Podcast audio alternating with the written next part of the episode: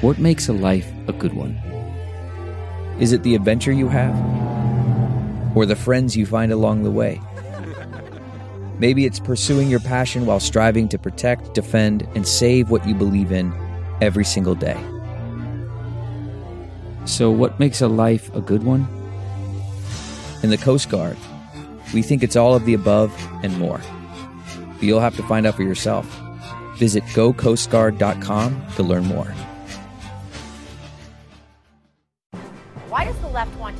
Down the conversation? Why does the left want to destroy anyone who disagrees with them? Alan Dershowitz is here to continue our deep dive into the mind of the modern leftist. Also, another group of congressmen traveled to the border and they couldn't believe what they saw. Congressman Jerry Carl is back from the border to tell us what blew his mind. And teachers at a private school in Miami have been told that if they get experimental vaccines, like the COVID vaccine, they will not be allowed to be around students. We have the founder of Centner Academy here with us tonight. It's a jam packed show. It's time for Dr. Gina Primetime.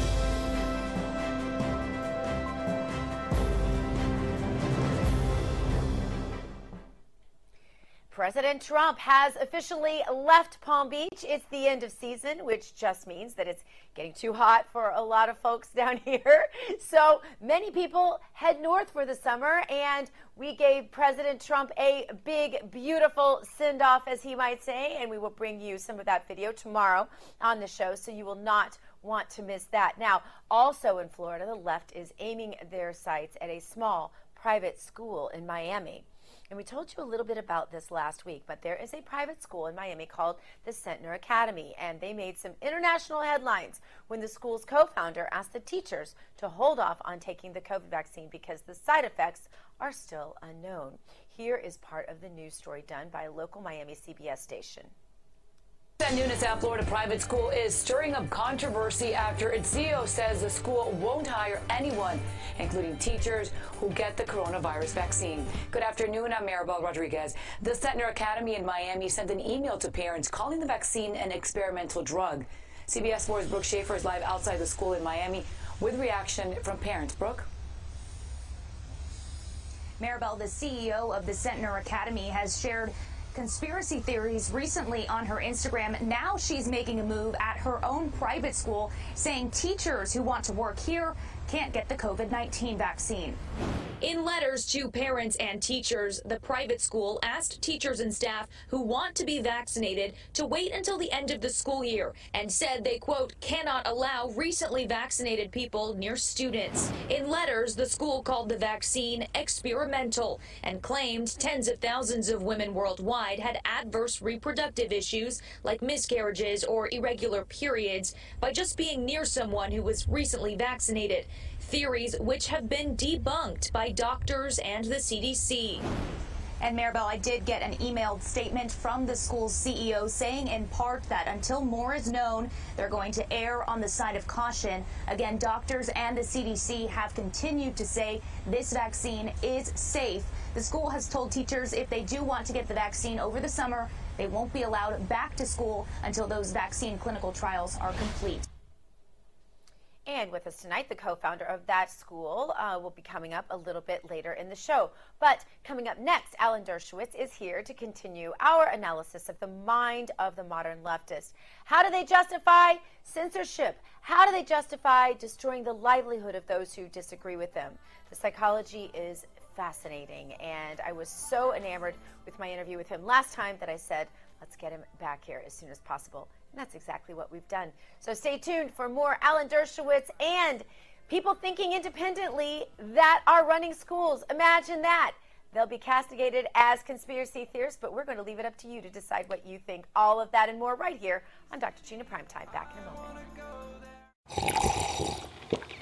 That's not just the sound of that first sip of Morning Joe. It's the sound of someone shopping for a car on Carvana from the comfort of home. That's a good blend. It's time to take it easy, like answering some easy questions to get pre qualified for a car in minutes.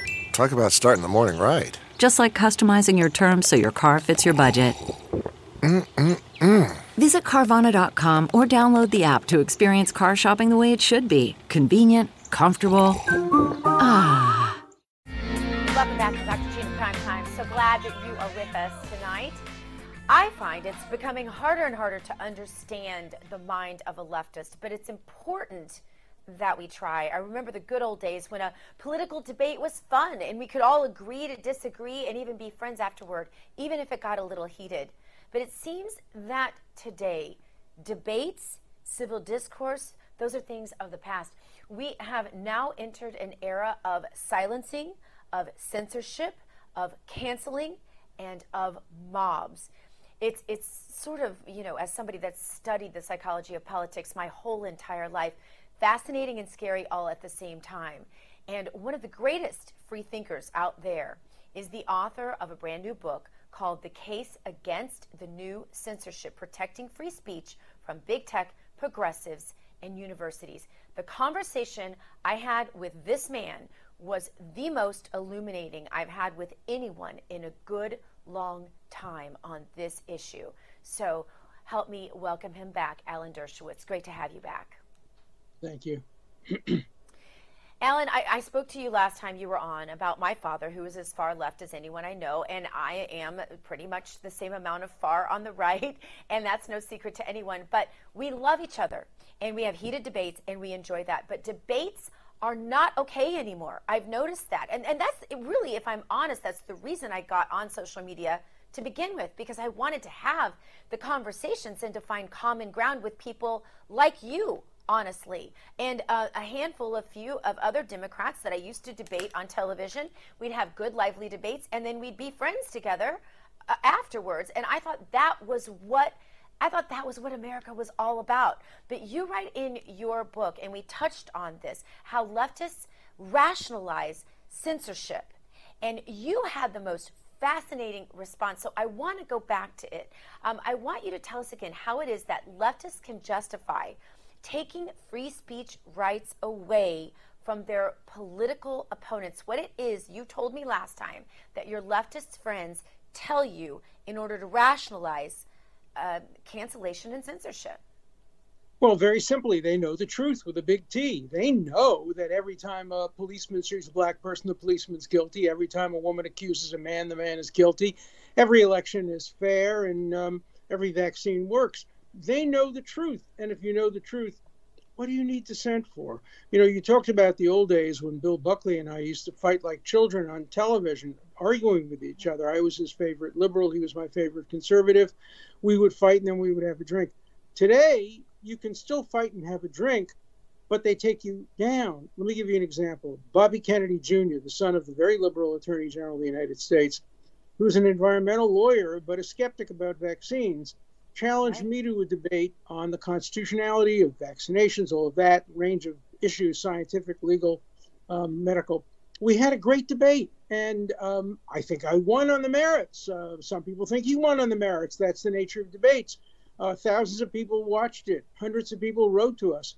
And then YouTube took it down and said, We think Dershowitz was right, Kennedy was wrong. We don't want people to hear Kennedy's views, so we're taking down the whole debate. So today, even if people on different sides of an issue want to debate and want to be friendly, YouTube won't let them. Not on our channel, not on our platform. And so we had to remove it from YouTube because I don't want just my side of the debate up there. We put it on Rumble. And the alternative mechanisms and platforms hopefully will get a little bit more attention now with YouTube engaging in the kind of censorship they're engaged in.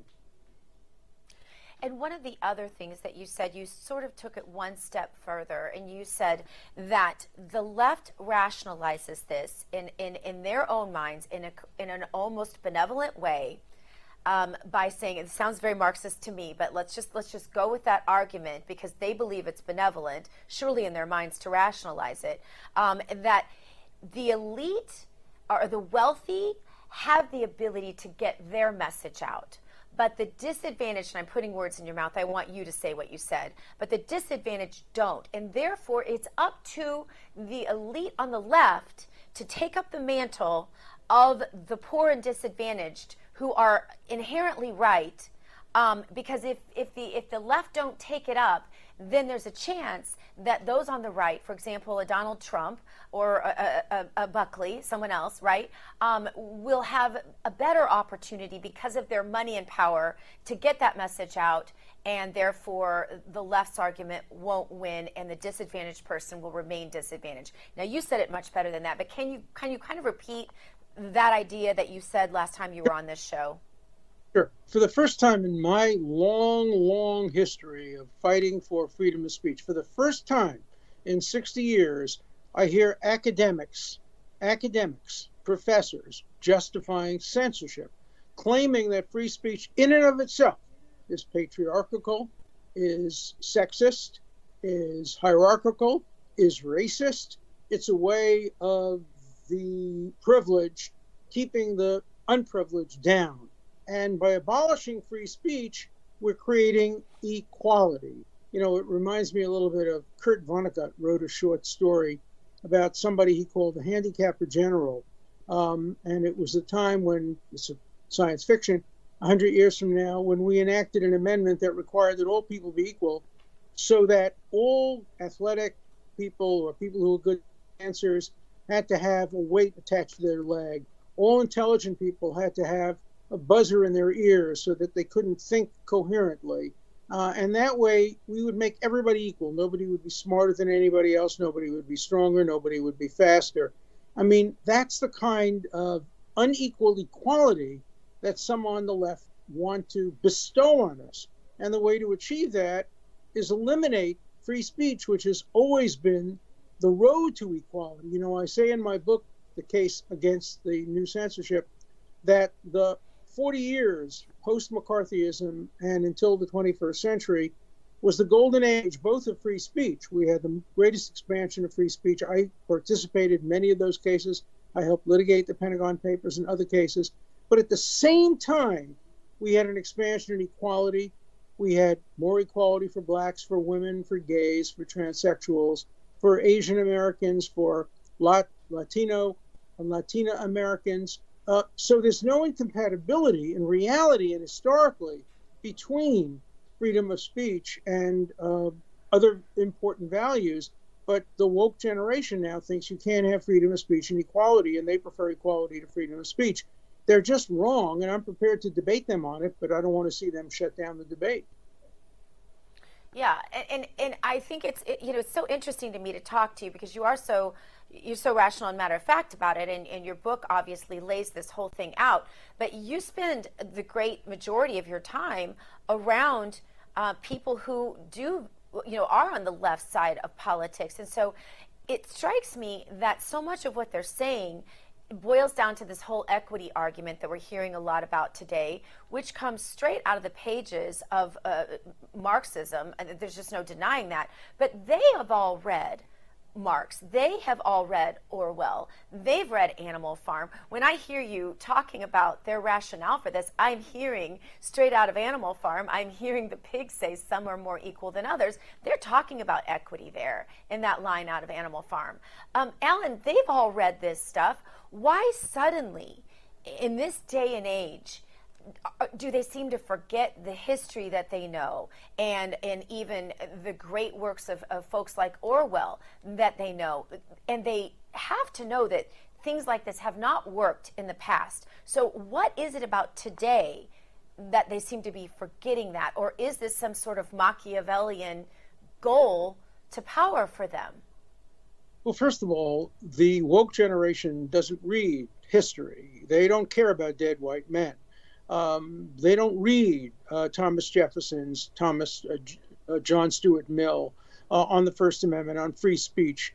They don't care about that. They are woke. They have a new set of values. They know what the truth is. And if they know the truth, why bother with dissent? What do you need it for? What do you need due process for? What do you need trials? Why did you have to even have a trial for Chauvin? We all know Chauvin was guilty, and so why bother with a trial? What's wrong with Maxine Waters uh, going into the jury box basically and telling them that if they come to any verdict other than guilty of murder, there'll be violence on the streets? Why do we care about that? The ends justify the means, and They don't understand history. They don't see that what they're saying was said by not only Marx, but by Castro and by Stalin and by uh, Mussolini and by people on the right and by people in China today and by people in Belarus today.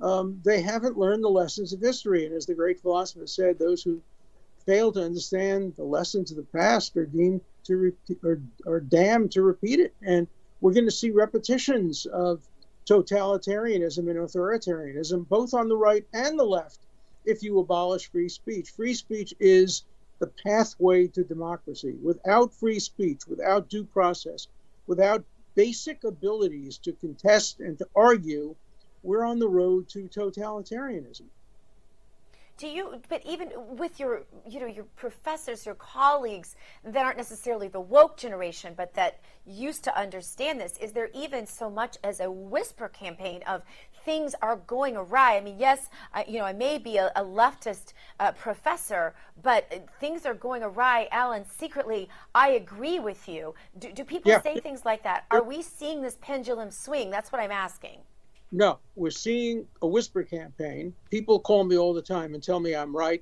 but they don't have the courage to speak out. They don't want mm. their classes boarded. They don't want uh, pickets in front of their houses. They don't have the courage. Look, in, in 50 years of teaching at Harvard, I've never seen a less courageous group of people than tenured professors. Um, they talk in secret a lot. They talk among themselves a lot, but they're unprepared to speak up against the students and against the loudest group in the student body. There are many students who agree with me as well. Some do have the courage to speak up, and they're graded down when they do. Others don't have the courage to speak up.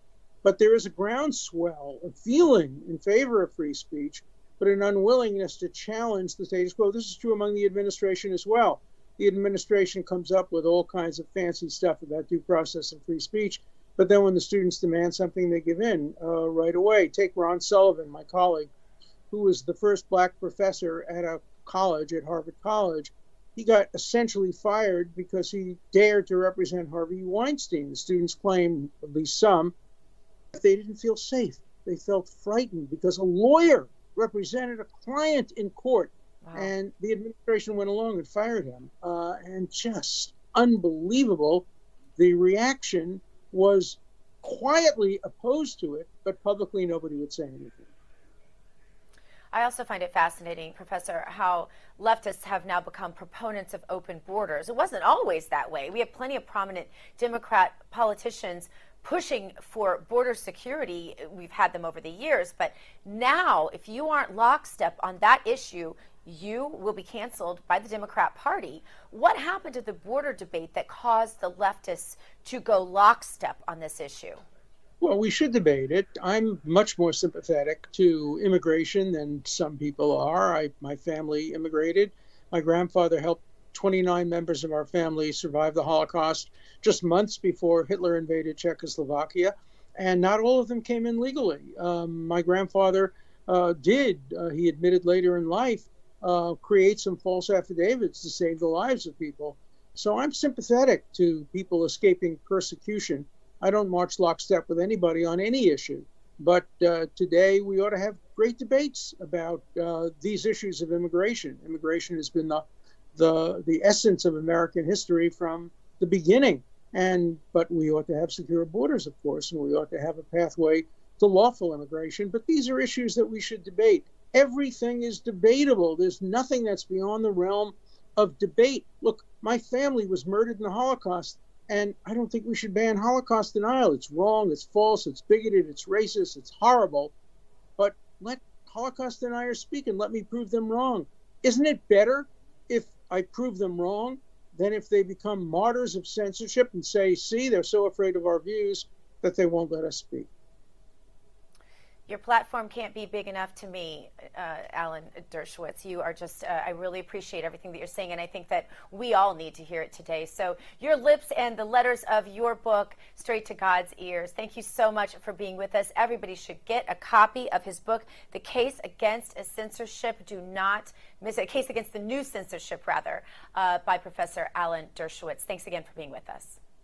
My pleasure. Thank you. God bless you. Coming up, Congressman Jerry Carl just met with Border Patrol agents at the border and they showed him some pretty disturbing sights. We will talk to the co founder of the private school also, who asked teachers to hold off on getting the COVID vaccine. Why? Well, the left is smearing her and the right is praising her, and the left, uh, the school's uh, co founder, Lila Centner, is going to join us. So we have some questions you're not going to want to miss right here. Dr. Gina Primetime. Stick around. Worried about letting someone else pick out the perfect avocado for your perfect Impress Them on the Third Date guacamole? Well, good thing Instacart shoppers are as picky as you are. They find ripe avocados like it's their guac on the line. They are milk expiration date detectives. They bag eggs like the 12 precious pieces of cargo they are. So let Instacart shoppers overthink your groceries so that you can overthink what you'll wear on that third date. Download the Instacart app today to get free delivery on your first three orders while supplies last. Minimum $10 per order. Additional terms apply. Welcome back to Dr. Gina Prime Time. It's another day of the Biden administration, and that means it's another day of the Biden border crisis.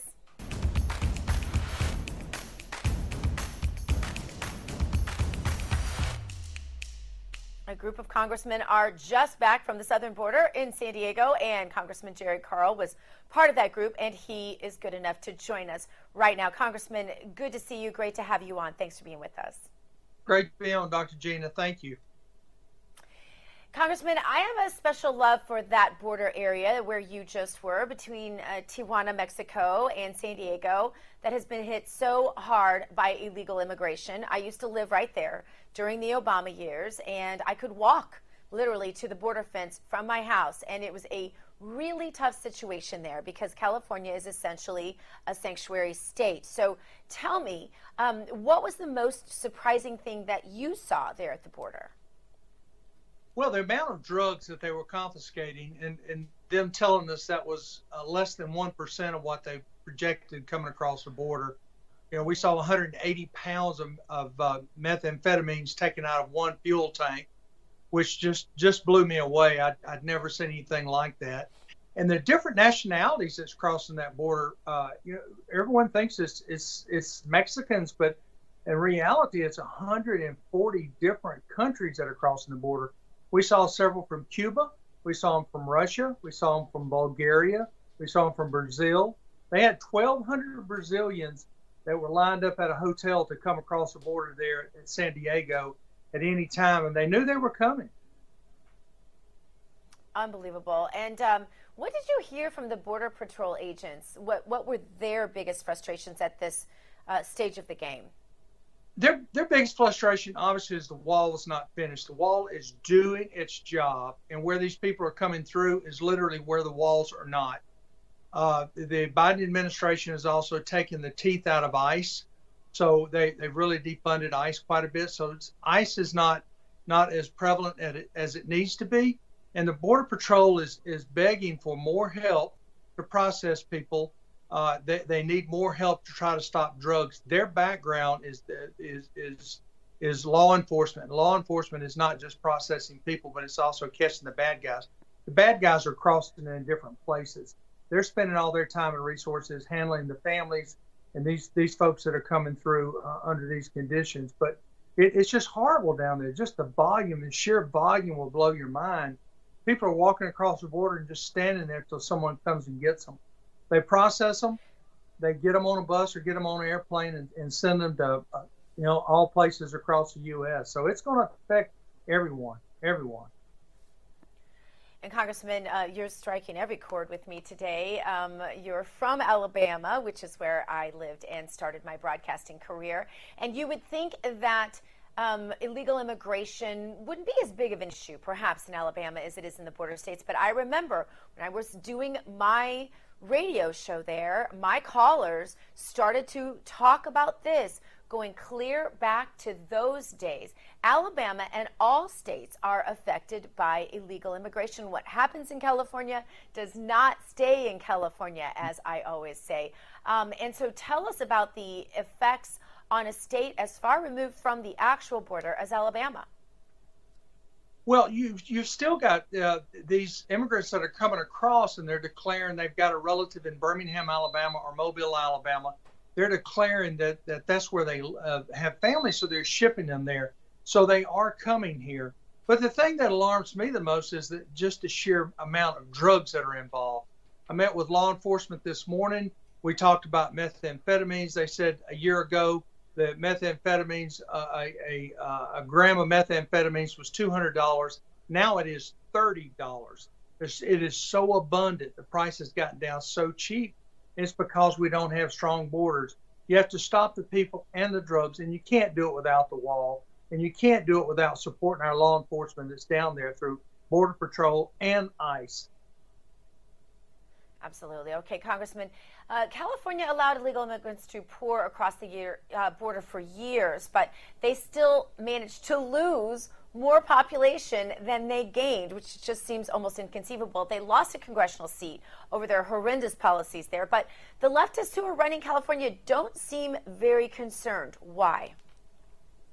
You know, I don't know. They have an abundance of cash. They got 50 billion uh, under this last uh, uh, projection. I see today they claimed a 36 billion dollar surplus from from their taxes they're collecting. So they're just they're choking the businesses out there is what they're doing. And we've got businesses that are that are that are moving out. And they're moving to Alabama. They're moving obviously to Florida. They're they're moving to where it's much more business friendly. But uh, you know, California is is you know they're just they're off the grid. I mean, I don't think they they can can connect with reality the reality is, you know, is is we want to feed our families and we want to, you know, we want to grow up in a safe environment. And they're, you know, they're talking about defunding the police and they want to do away with this and that, but they want to add all these social events. And how are you going to all these social uh, uh, programs? But you can't pay for them. You know, you have to have those jobs and you have to be able to to, to control people flowing through. And the drugs, I keep saying the drugs, it's killing America. We've got to wake up. Yeah. We We've got to start fighting this every way we can. And you can't get an answer unless you go to the border and talk to the folks at the border. They will tell you how to fix it. The Biden administration has done nothing to do that. And I encourage, I beg the president to go down there and talk to the, the, the men and the women that are serving us on that border. They will tell you how to fix this problem. Well, what can be done by, uh, you know, at least in D.C. by congressional Republicans? I've heard so many patriots out there tell me that we can't survive this for an entire four years, uh, this massive invasion on our southern border by the Biden administration. Um, what can we do? What can be done now? What can you tell us we can do in the meantime? Because if four years is too many, we have to do something. Well, first of all, we're Americans and we're tough. Our ancestors bled a lot of sweat and blood to, to get us where we're at today, so we're not giving up. Giving up is not an option. We've got we've got to make as much noise as we can. Get on programs just like this. Tell as much as we what we have seen, and try to get the Biden administration to understand what what's what what we need to be looking at. Let's instead of feeding all these these false stories and and and and trying to open the borders wide open. Open your eyes. Let's see what's going on, Mr. President. Please I mean, we've got there, there's really no telling what's crossing that border. It could be it could be dirty bombs. It could be bad bad people. Uh, we saw a lot of families, a lot of young children uh, that that really will tear at your heart. Right, George? If they want to be here, come here the right way. We want you. Come join us. But it has to be done the right way and the proper way. It can't just be throw the doors open and everybody just walk in. And that's what they're doing in San Diego. They call it the lemon line which is the, the, the yellow markers on the road. All they have to do is step across that lemon line and declare uh, asylum, and they're they're they're here. They're here. We the taxpayers will pick it up from there on. Yeah, never mind the people that are waiting in line to do things yeah. legally and have been waiting, many of them, for years and years. Congressman, while I have you, I want to ask you about the battle going on now in the GOP leadership. Congresswoman Liz Cheney is the number three ranking Republican in the House right now, and it looks like she might be on her way out. Um, what can you tell us about this? I, you know, I, I, feel sorry for Liz. I, she's friends with all of us. I, I think I think she's really lost her uh, understanding of what management is, what leadership is. I mean, when you buy into leadership, you buy into becoming one, and and, it, and it's not one voice anymore. It, it's become splintered. So I, I think you'll see some changes this week. I truly do. and and I'm sorry for that. I mean that that that's a friend of mine, and I hate to see it happen, but I think it's going to happen. And and from everything, I, I'm not real sure that she doesn't want it to happen. Uh, it's just it's just too obvious. I, you know, the president, whether you agree or disagree with him, my gosh, his policies are are just carved in stone. They don't get any better than, than what we have we've gotten for the last four years. So uh, you know, if, if, you got a negative opinion of leadership, just keep it to yourself. I mean, it's that simple. Just be quiet. Congresswoman Elise Stefanik now is appearing uh, to be Cheney's replacement. Now, the President Trump and others have backed her. Are you confident that Stefanik is the right person to take the number three spot in House leadership? I do. We, we all know her very well. She, she's a go-getter. She's very excited. She, she, she's obviously a very strong team player, and that's what that's what we need in place we have got to get ready for 2022, and we can't do that being splintered up. We have to be one, and we're going to become one, and we're going to take it over in 2022. Hopefully, we'll take two or more seats in the Senate, and then we'll we'll be able to ride out this this uh, next three years with the Biden administration. That's how we're going to survive. Congressman Jerry Carl from Alabama's first congressional district. Thank you so much for being with us. Thank you. God bless America. All right, we told you last week about the Centner Academy. It is a private school in Miami, Florida. And the school's co founder gained national attention when she asked teachers to wait until summer break to get the COVID vaccine because the vaccine is still in the experimental phase.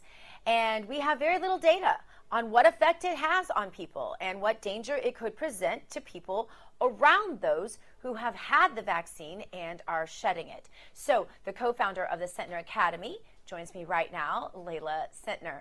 Layla, thank you so much for being with us. Hi, Dr. Gina. Thank you so much for having me today. Now, Layla, tell us about the policies surrounding COVID that you have implemented at your school and why you are more comfortable doing it this way. So, um, starting September, when we opened school, I did things very differently. Um, I allowed mask exemptions, so I would say about 80% of our kids don't wear masks. I didn't put plexiglass around the desks of the kids. I, I did not socially distance the kids. I allowed them to be kids. My main focus and priority was their emotional and mental well being. I studied the data. I saw that uh, kids had a 99.9974% recovery rate. I spoke to a pediatric immunologist of a, of a children's hospital nearby, and I went over with him. Uh, you know, he had an analysis of 3,500 children's COVID cases. And I learned from his analysis at the time um, that only one child had passed away. And even though one child is too many, I looked at the positive side, which was this child had a lot of comorbidities and a lot of other issues. So the verdict at that time was, and, and it is at this time as well, kids recover from this well. Kids are not um, asymptomatic spreaders like people would have you believe. I'm actually a walking uh, study to prove that we haven't had any issues. We haven't had one teacher go to the hospital because of uh, getting sick with COVID, and we haven't had one child go to the hospital because they caught COVID. So, what all of the other schools are doing right now, which are really treating children like they're uh, in, in a prison system, there is a school right up the street from our school where the children aren't even allowed to speak to each other during lunchtime. They sit six feet apart. I mean, in my mind, this is inhumane, and this is what you do to prisoners to punish them. So we are punishing our children, and we are not thinking about their emotional well being. And I believe the reason why schools are doing this is they're one, blindly following the CDC, and two, they're protecting themselves so that way uh, they're not, you know, have, they're not having an increase in cases, therefore they're on the news, or they're protecting themselves from a parent potentially suing them because their child got COVID at school. For me, I don't look at liability. I look at the wellness and the safety of the children. So I got a lot of heat for my for the decisions that I made early on uh, from a handful of parents that wanted the plexiglass. They wanted the children in masks eight hours a day. And it was something that I just couldn't do. I couldn't do. I'm happy I didn't do it because our children don't have the same anxiety level that the other kids do at the other schools. I mean, right. I have some I have some great examples of what's happening to kids emotionally. I shared this story with others that I had one child, five years old, come to our school, and we do these shadow days where they get mm-hmm. to spend a full day with us. Well, anyways, the child was in a mask. The whole family was in a mask. They came from a school where all the kids are wearing masks and socially distancing. They're not allowed to hold each other or anything. So the child arrived at 9 a.m. By 9:30, we had to call their mother to we had to call this girl's mother to pick her up because she had a complete anxiety and panic attack. She was sitting yeah. in a room with and we're hearing kids. this all the time. Yeah, and we're hearing this all the time, and and, and you know we're also hearing about um, drug use, about depression, about suicide in children. What ages are the children in your school, Layla? So right now we start from pre-K two and we go to eighth grade, but in two years we're actually opening high school. So if there are any amazing potential principals, uh, for my high school that are looking for a job. We've got some great job openings. Um, I'm looking. Yes, I heard. I heard that the minute the news hit that you were doing all of this, you were deluged not only with applications for students who want to go to there, whose parents want their children to have an opportunity to be someplace like your school, but you were also inundated with applicants from teachers and administrators who want to be part of a school like this. Um, so, so that's extremely exciting. And I also know, I happen to know because I, I met you, um, that uh, people around Florida are asking you to build more schools in other places in Florida um, because they all want to have the same kind of freedom that you offer in your school. Um, very quickly, because we don't have a lot of time left, but what is known about the shedding that is done from people who have had the vaccine? What do we actually know about this experimental vaccine and what ramifications could be caused by being around someone who's just had it? Quickly as you can. Uh, as fast as I can. Unfortunately, there's not a lot known. There are a lot of claims that were being made. In fact, Facebook had a, a group with over 20,000 people, and they were all sharing their stories. And then Facebook censored and took down that page. Right now, there's a page on Telegram. It's called Menstrual Cycles. You can look it up. People are also sharing their stories there. It's just wow. so many reports and claims are being made that this needs to be researched and analyzed by the medical community to determine if there is an issue or not. We can't just gaslight this or hide it or yeah. call me names because I'm bringing up the issue. You know, we need to address it. And we can't say it's a conspiracy theory because these are real people with real claims and real incidences of things that are happening to them. We can't yeah. discount that. Uh, no, I completely agree, and I wish we had a lot more time with you, Layla. But um, you know, I commend you for standing and, and being brave and being strong and not uh, being experimental with your children that you're responsible for in your school until you have some hard facts. Another great place is Frontline Doctors, that I think is a great, but you have to look up all these places on independent sites. If you go to the big tech sites like Google, they won't let you through. I suggest going to DuckDuckGo or other places for these searches. Layla Centner, best of luck to you and your school. Coming up, some news you didn't know. Stay with us. More right after this. Okay, picture this. It's Friday afternoon when a thought hits you. I can spend another weekend doing the same old whatever, or I can hop into my all-new Hyundai Santa Fe and hit the road. With available H-Track all-wheel drive and three-row seating, my whole family can head deep into the wild. Conquer the weekend in the all-new Hyundai Santa Fe. Visit HyundaiUSA.com or call 562 for more details. Hyundai, there's joy in every journey. For some news you didn't know.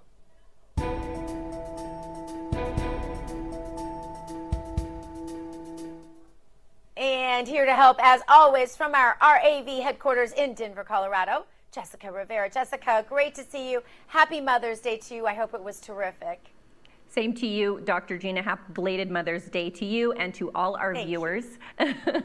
and today, um, my report is basically can universities and workplaces require COVID vaccines, with many companies starting to bring back employees to in-person work settings and universities preparing for fall. We keep hearing that some are demanding students and employees to have the vaccine before they can actually return, like Northeastern University Administrator Michael Armini. Take a listen.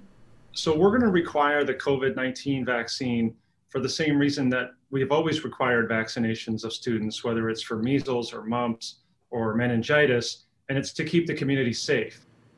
But Dr. Gina, the reality of the situation is it's very gray. The vaccines Armini mentioned are only permitted because they're FDA approved vaccines. None of the current COVID vaccines are, at least at this point. The COVID vaccine is only approved by the, FBA, uh, by the FDA for emergency use. Armini went on to say he basically hopes peer pressure will kind of bring the undecided students around to eventually get the vaccine, which is a dangerous thought process because don't we want people to make their own decision after they've kind of researched, they feel comfortable, and they actually believe in the decision that they're making, not because they've been coerced into it or feel forced. And this is exactly the problem that many have with universities today. But I digress. Ultimately, we will not know the absolute legalities of requiring COVID tests or COVID vaccines until someone takes a university or company to court to find out what the courts actually have to say and how they will rule. And I suspect that will be happening any day now. You know, I suspect you're right on that, Jessica. There's just a whole lot going on here. And uh, I think Americans are real tired of having their freedoms suppressed. So I agree with you on that. Absolutely. And I know I've heard a lot of people at my church, their kids are going back to school and they felt forced to do it, so they did it. But they're really scared. The women are scared, the guys are scared if it's going to possibly come out later that it makes them sterile. Um, so I just think that peer pressure kind of thought is very dangerous right now in this area. But ultimately, I guess we'll have to just wait to see what the courts say. Well, we sure will. But we're hearing more and more about this. I'm telling you, it's it's it's building up, and we're going to be hearing, I think, a lot about what the vaccines may or may not have done, what the masks may or may not have done. Um, one thing that will be gainful employment in the future is definitely law. So we have that going for us. Jessica, thank you so much for being with us. Of course, Dr. Gina, thank you. Now, over in New York City, Unfortunately, the news is not good. Shots rang out over the weekend in Times Square. A man named Farrakhan Muhammad is the suspect in that shooting, and he was trying to shoot his brother, we're told, when he shot three bystanders, one of those, unfortunately, a four year old child who was toy shopping. Here with me now, New York City radio talk show host Kevin McCullough. Kevin, great to have you with us. So sorry under the circumstances. You've told us every week on this show that your city is getting progressively more dangerous. Kevin, is this just a sign of the times in New York City? I think unfortunately it is, and unfortunately it was very preventable and predictable. Um, we're in the midst of a mayor's race that's going on uh, here in 2021 in New York City, and you have 38 Democrats running against two different Republicans for the nominations, and, and, and their positions on only one issue really matters, and that is what they will do with crime in uh, the day to day life of the average New Yorker. And when you're talking about uh, murder rates up 300%, gun assaults up 300%, uh, uh, armed robbery, carjackings, car theft, all up multiple hundreds of percent from just two years ago.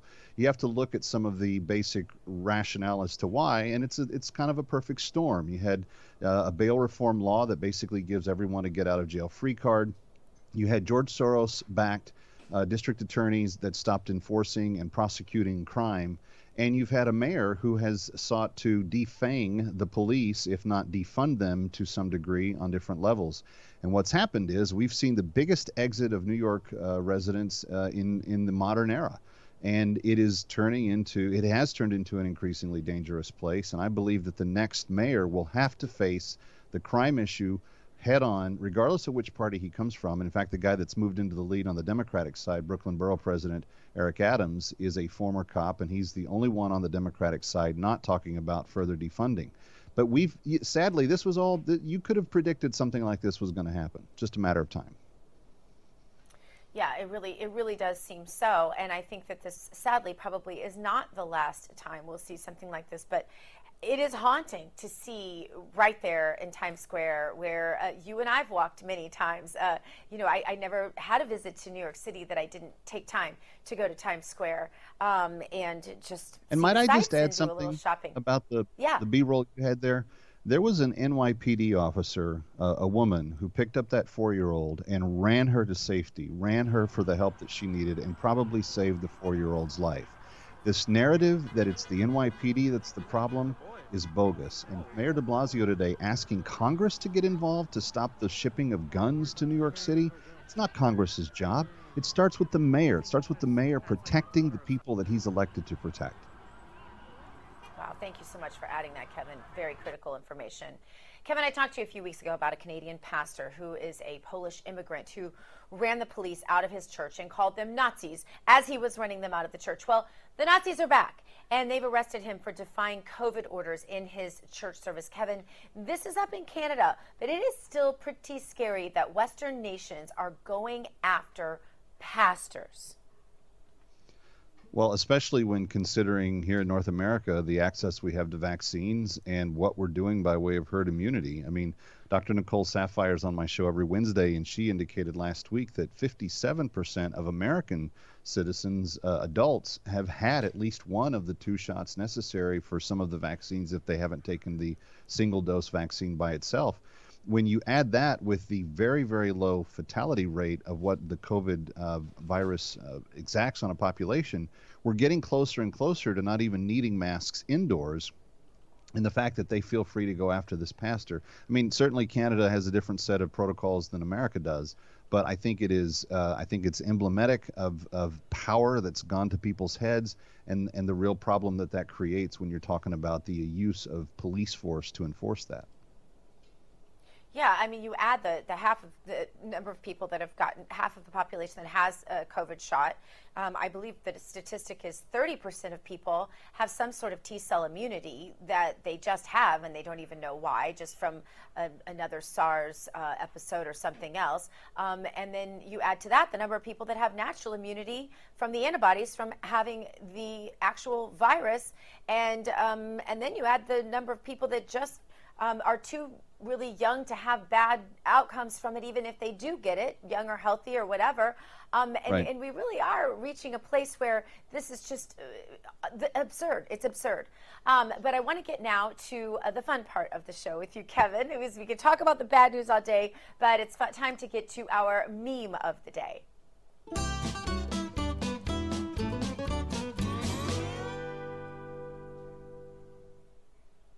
Well known conservative cartoonist, a drawing by Antonio Branco.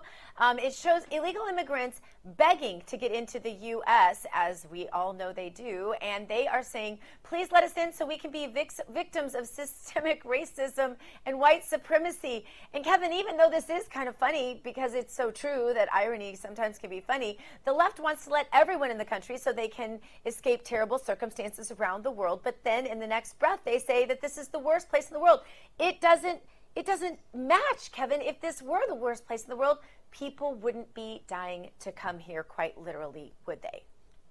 Well, if most things made sense, you wouldn't have a, a, president who goes in to see a former president and his wife and take a weird picture without masks and then come outside where there's no danger at all and put a mask on. I think we've kind of True. gone around the corner of what makes sense these days. It's more about all getting the message out about an agenda. I'm not sure any of it makes any sense. Well, you know, Kevin, and that's why we have you on the show every Monday to just kind of center us back into a little bit of reality. Kevin, thank you so there much you for go. being with us. Thank you, Dr. G. It, absolutely. And I join him on his radio show on Monday, and then he in turn comes on and joins us uh, um, Monday nights, every Monday night, or we try to do as closely as we can to that because sometimes you just know life happens. But anyway, thanks to you also for joining me, and I hope that you had a wonderful Mother's Day. And yes, we are all still proud to be moms, not birth givers, like the left would like us to be called, which is the most bizarre new uh, cancel piece of all of this. But anyway, and thanks to all of you here at Real America's Voice also for making the show happen every single day. Live from Studio 6B up next with Damon and the crew. And tomorrow we will show you a video of the big send off we gave to the president, a bunch of other stuff happening around Palm Beach. But until then, you hug your children, love your God, go boldly now, and live the truth.